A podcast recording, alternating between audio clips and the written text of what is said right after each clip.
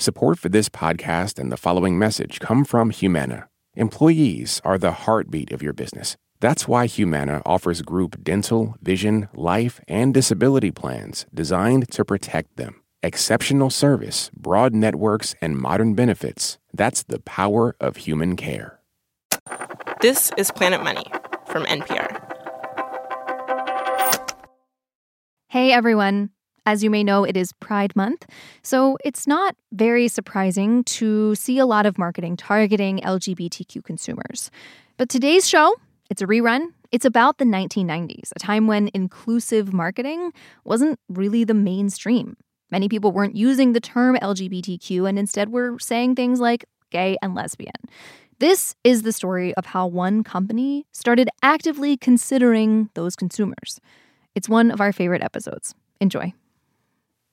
Amy Knopp lives in Indiana and owns a white 2004 Subaru Impreza. It is not a really nice car. It's really banged up. It's almost always dirty. Um, even my three year old daughter sometimes seems to prefer to pretend that the other cars at uh, her preschool are her car.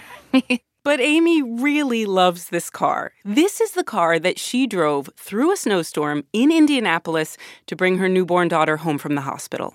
I just kept looking in the rearview mirror. My wife was sitting back there um, with the baby. And it was a really happy scene in the back seat, but you know, I was just full of terror. The funny thing about this not so nice but beloved car is that Amy ended up in kind of a bidding war over it. About five years ago, her friend Erica was selling the Subaru. Amy and her wife wanted it, and so did another couple, a guy and a woman. And Amy thinks that that couple was offering about $100 more. But Amy's friend took the hit. She sold the Subaru to Amy. She just had one requirement you cannot peel the Human Rights Campaign sticker off the back window. And if you don't understand exactly what I'm saying, let me let Amy explain it. She sold it to us because she wanted it to go to like another lesbian couple. Erica wanted her Subaru to go to another lesbian couple. And part of the reason Amy's laughing here is that this has become kind of a stereotype that lesbian women love Subarus. The car even has a nickname. Erica always called it the Lesbaru. This is not an accident. Subaru spent more than a decade carefully targeting lesbian consumers. Hello and welcome to Planet Money. I'm Noel King. And I'm Stacey Vanek Smith. Today on the show, why Subaru started targeting a group of consumers that just about every other company was ignoring, and how that may have helped save the company.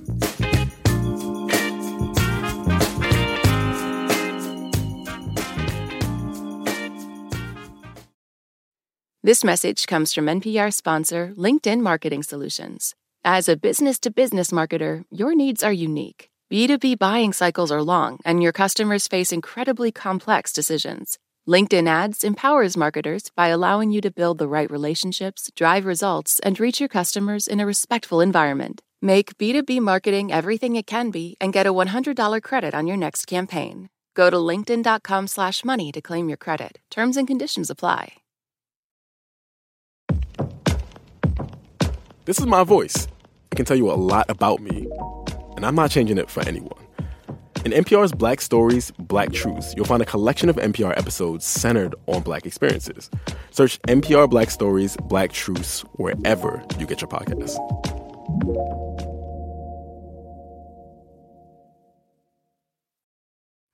In the early 90s, Subaru was in trouble. Sales had been slumping for about seven years. Subaru was competing against giants like Toyota and Nissan, and it was losing. Tim Bennett worked in sales distribution for Subaru back then, and to him, the problem was pretty clear. Subaru was having an identity crisis. These were not sexy cars, Tim says. They were boxy, reliable wagons with a certain kind of feel. It's granola, it's 10,000 Maniacs, it's crunchy, it's hippie, it's a, a professor in a tweed jacket. Oh, come on. Who does not want a 10,000 Maniacs car? They are a great band. They're a great band. But, but, Companies want to sell to mass markets and not just hippies and professors. So Subaru hired a cool ad agency, the ones that had come up with the Just Do It slogan for Nike, but even they could not make Subarus hip. The ad campaign went nowhere. Morale at Subaru was plummeting. Raises and bonuses went out the window. And Tim says salespeople started making all these really dark jokes about how if things got any worse, they were just going to have to start sending new Subarus directly to the scrapyard. If you're not on a winning team, you're on a losing team, and nobody wants to be on a losing team. And is that what it felt like at the Yeah. time? Yeah. But the company realized one type of Subaru was actually selling pretty well. These were cars with all wheel drive, the kind of cars that are popular in places with bad weather. So Subaru said, all right, let's start there with the bright spot. Let's meet the people who are buying these cars. They ran some focus groups and they identified four categories of people who were buying Subarus. The first category they called the rugged individualists, basically the outdoorsy types. So those were the people kayakers, mountain bikers, skiers. There were technical professionals, Technical professionals. um, engineers, Gotcha. you know, okay. that sort of thing. Um, educators, Teachers, teachers, professors. healthcare professionals, Doctors, nurses. you know, have to get to the ER, all kinds of weather, da da da. So it's a random assortment of professions here, but within those groups, there was a common thread women. A lot of Subaru owners were women. And in a lot of cases, they were women who identified themselves as head of household. Tim Mahoney was running marketing for Subaru at the time, and one day he was watching a focus group in San Francisco behind a two way mirror. one of the guys who actually worked for our, our research company who happened to actually be gay, he says, yeah, all my friends that, that own Subarus are lesbians. And it was like one of those moments where everything came into focus and it's like, oh, wow. Tim Mahoney realized he may have just discovered a fifth group who loved Subarus lesbians. So now Subaru has to figure out two things. Number one, is this true or is it just anecdotal? Is this actually a significant consumer group for Subaru? And then, if it was, how are they going to market these cars to lesbians? So, Subaru got in touch with Mulryan Nash. This was a tiny ad agency based in Manhattan that specialized in marketing to gay and lesbian consumers. John Nash was the creative director at the time. What was the first campaign you worked on? It was Dial a Mattress. Dial a mattress? 1 800 M A T T R E S S. They're out in Queens. John and his business partner, Dave Mulryan, were both openly gay. And they would go to these big companies and they would pitch them. They would say, look, gay and lesbian consumers are a big deal. They have money, and we know how to talk to them. Hire us to design new ads for them. So, with Dial a Mattress, He did these billboards and beautiful photography of a guy like it was all very arty. A guy laying on his stomach, but you could see, you know, he had the he was he wasn't wearing any clothes, but he had the sheet pulled down. Who you sleep with? Yeah, here it is. Who you sleep with is your business. How you sleep is ours. Dial a mattress aside, it was a tough sell. This was the early 90s, it was during the AIDS crisis, and a lot of companies would not talk directly to gay and lesbian consumers because they were afraid of alienating heterosexual consumers. In fact, John says a lot of the companies that did advertise to gays and lesbians were what he calls the sin industries, like booze and cigarettes. And then out of the blue comes this call from Subaru saying, hey, we think lesbians might be one of our most significant markets and we need to confirm it. So John and his colleagues went out to Northampton, Massachusetts. Subaru's research said a lot of its cars were being sold there. And they gathered a little group of local Subaru owners together into a room with one of those two way mirrors. So we get up there. We're in the, the we're in the observation room, which always has like M and M's and crackers. It's a very dangerous place to be, especially if you are on any kind of a diet. So there's all that's candy, and then the women start coming in. But only women. You know, that's the amazing thing. 100%. There were no men. No, no men in either group. John watches the women from the other side of the mirror while a researcher asks them questions. What do you use your car for? I want to move my dog from here to here. I like throwing my stuff in the back and going camping. John said, as a human being, he hates this kind of stereotyping. okay. But as an ad guy, this is sort of what you do. You break people up into categories. You say broadly, here's what they're like, and then you try to sell stuff to them. So, this is exactly what he's doing. He's looking at these women and he says to himself, I think they are part of a specific group. I'm like, these are lesbians we're talking about. They- They're lesbians. Okay, not just that, but these women seem to love their Subarus. So John and the ad agency drive down to Cherry Hill, New Jersey, which is where Subaru is headquartered, to pitch the company. This was not a small deal. I think a lot of us forget this, but the early 90s were not a particularly progressive time, right? This is the era of don't ask, don't tell. In just a couple years, Bill Clinton was going to sign the Defense of Marriage Act, which would effectively say same sex partners cannot be considered spouses. And even inside Subaru, being openly gay was not easy. Tim Bennett, the guy who saw Subaru having an identity crisis, he later worked on this campaign. Tim is gay, and he never came out at Subaru because he saw what could happen if he did. There was a uh, out gentleman who was gay in the mailroom. There were people in the office that didn't want him to deliver mail to their desk because they're afraid they're going to get AIDS. So this is the environment. I know a lot of people think, ah, they can't be. No, it's it, it's what happened. So here comes Mulryan Nash into this conference room with about 20 Subaru bigwigs. John and the team start a PowerPoint presentation. Here is who we are. Here is what we were doing in Northampton. And then and then it was time for the bombshell, basically, and and that was it. I think that was like six or seven panels into this PowerPoint thing. You know, you, you you click the button and up pops this thing. You know, the the target consumer in Northampton is a lesbian woman. John is braced for resistance. I mean, you have to remember his agency had been going to companies for years with numbers, statistics, data saying, look, gay and lesbian consumers are very important. You need to start marketing to them. Look at the numbers.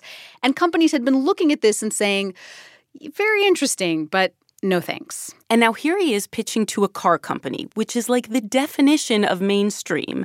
And he's telling them, you got to market your cars to lesbians. In the middle of the pitch, John keeps sneaking these glances at the president of the company, trying to figure out what he's thinking. He just kind of nods and he sits and he crosses his arms. And you know, you always learn in business that when people cross their arms, they're closing themselves off to you or something crazy like that. Like we, that's why you always have to be careful at a cocktail party. Don't cross your arms. Other people around the table are also looking at the president of Subaru, wondering what's he going to do? What's he going to say? But he doesn't do or say anything. He just keeps watching the pitch. So they finish the presentation, and then? He goes, I don't need to invent a group to speak to. It looks like you found a group of people we can already talk to. He said, so this looks like a good thing. He didn't freak out. No. Not only did he not freak out, he hired them. Now remember, this is a car company. This is what every ad agency dreams of. And now this tiny little ad firm has been hired to create ads for gay and lesbian consumers for Subaru. Now, of course, they had to get down to designing the actual ads. And John says this proved to be a little bit tricky. I mean, remember, they were breaking new ground here. And so John had to find ads that would fit both with the image that Subaru had been cultivating for years and years and with this new group of consumers it was trying to target. That's right. In fact, John showed me the first print ad that he did in 1995. And so what it is is there's a Subaru up at the top, right? And there's two women down at the bottom. And the headline is it loves camping, dogs, and long term commitment. Too bad it's only a car. it's good, right? It's good. It's good. and it's then good. down at the bottom, there's a picture of two women. Well, when the ad first went to the executives, the two women were together. The executives see this and they tell John, listen, listen, separate them, please. Put some copy in between them. Yeah, they're like in opposite corners of the page. That's right. Looking at each other, though.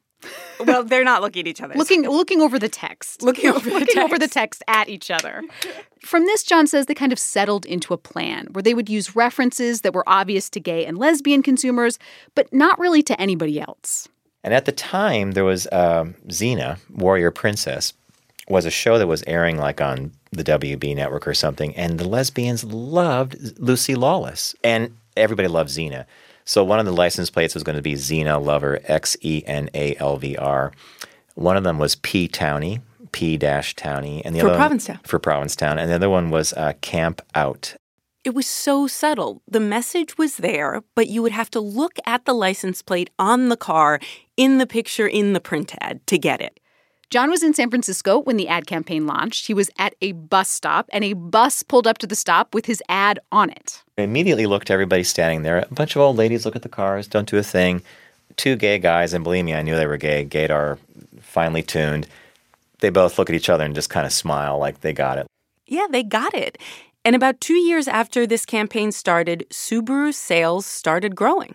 The niche marketing was working. Remember those groups that Subaru had identified, the outdoorsy types and the nurses and the engineers?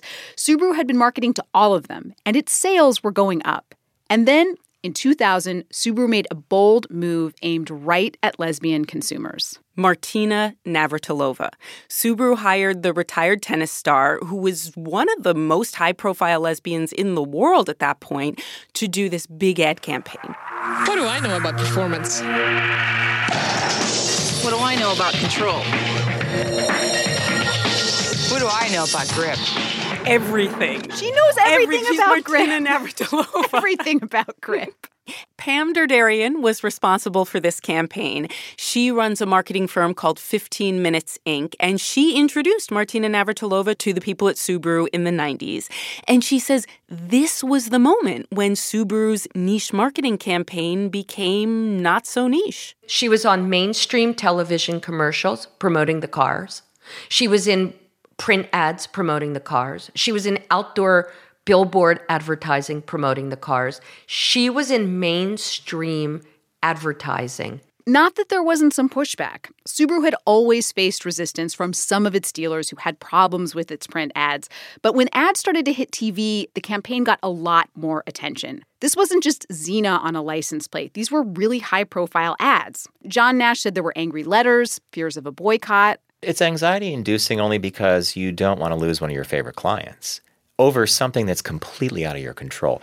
If the business marched away, it was going to be because someone wrote a letter in crayon saying, you know, how dare you sell cars to these dirty gay people.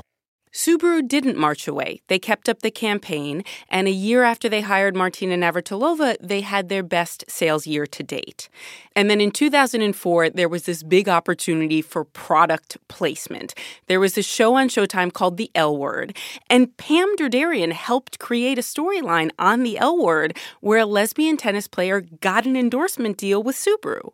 So, guess who's having an event tonight and wants you to come? Subaru? Yeah, so uh, Subaru's hosting a dinner, some kind of charity event uh, to support the arts in the public schools. It's be teeming with the Who's Who. How hot is that? Pam Derderian says all of this was a really big deal. All of this was a watershed. I kept using the term niche marketing, and she kept shutting me down and saying Subaru went so far beyond niche marketing. We're a more comfortable society. I mean, who would ever think that, that an ABC program, Modern Family, two weeks ago would have a nine or eight year old transgender character on? This is not niche any longer. This is just being out and proud and owning who you are and living in a diverse, inclusive society. By about 2006, Subaru had grown into a very steady success. It wasn't Toyota, it wasn't Ford, but its numbers were going up. And when the recession hit, Subaru was the only car company in the US not to lose market share.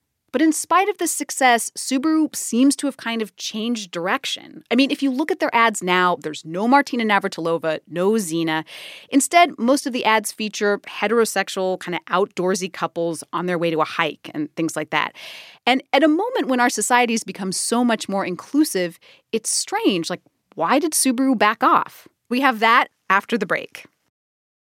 This advertisement comes from our paid sponsor, Fundrise. High interest rates mean that real estate assets are available at a discount compared to previous valuations. The Fundrise flagship fund plans to expand its billion dollar real estate portfolio over the next few months. Add the Fundrise flagship fund to your portfolio at fundrise.com/money. Carefully consider the investment objectives, risks, charges, and expenses of the fund before investing. Read the prospectus at fundrise.com/flagship. Last year, over 20,000 people joined the Body Electric study to change their sedentary, screen filled lives. And guess what?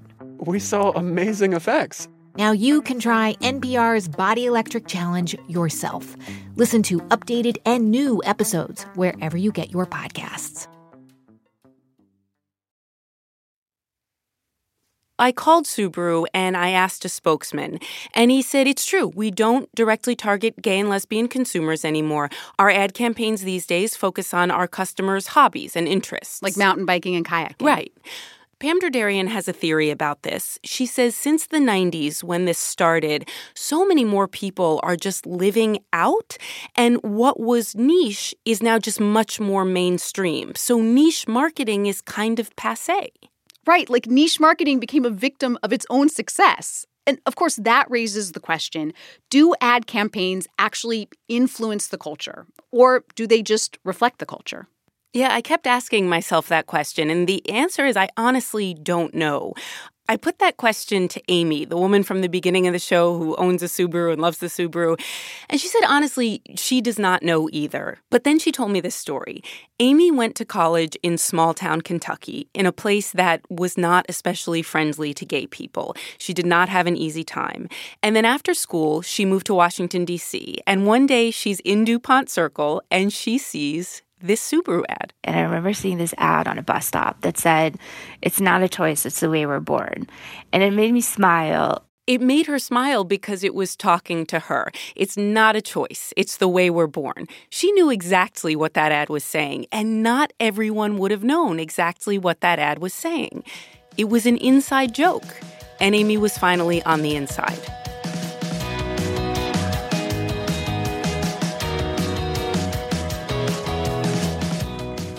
We are giving away Planet Money prizes. Enter for a chance to win free merchandise and a year of Planet Money Plus, so you can enjoy bonus episodes of Planet Money with sponsor-free listening that works on the indicator too. To enter, just go to npr.org slash Planet Money Giveaway. No purchase necessary, open to legal residents of the U.S. 18 and over, ends August 30th, 2022. Today's episode was originally produced by Sally Helm. Special thanks to Dave Mulryan, Mary Treisbach, Rebecca Lindland, Paul Pooks, and Allison Kane. The idea for this story came from Alex Mayyasi. He wrote a great story about this, which you can find at Priceonomics.com, and we will include a link for that in the show notes. The rerun was produced by Sam Yellow Horse Kessler and engineered by Gilly Moon. Jess edited the show, and Alex Goldmark is our executive producer. I'm Mary Childs. I'm Stacey Vanek Smith. And I'm Noel King. Thanks for listening.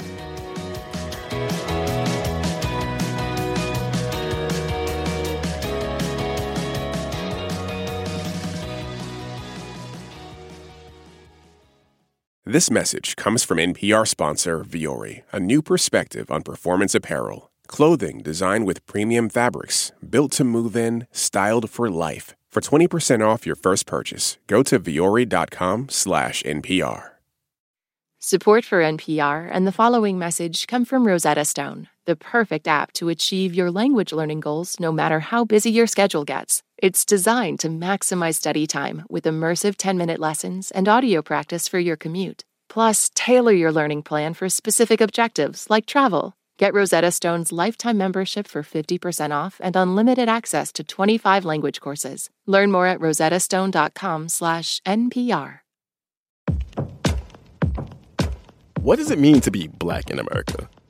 In NPR's Black Stories, Black Truths, a collection of stories as varied, nuanced, and dynamic as Black experiences, you'll hear it means everything. Search NPR Black Stories, Black Truths wherever you get your podcasts.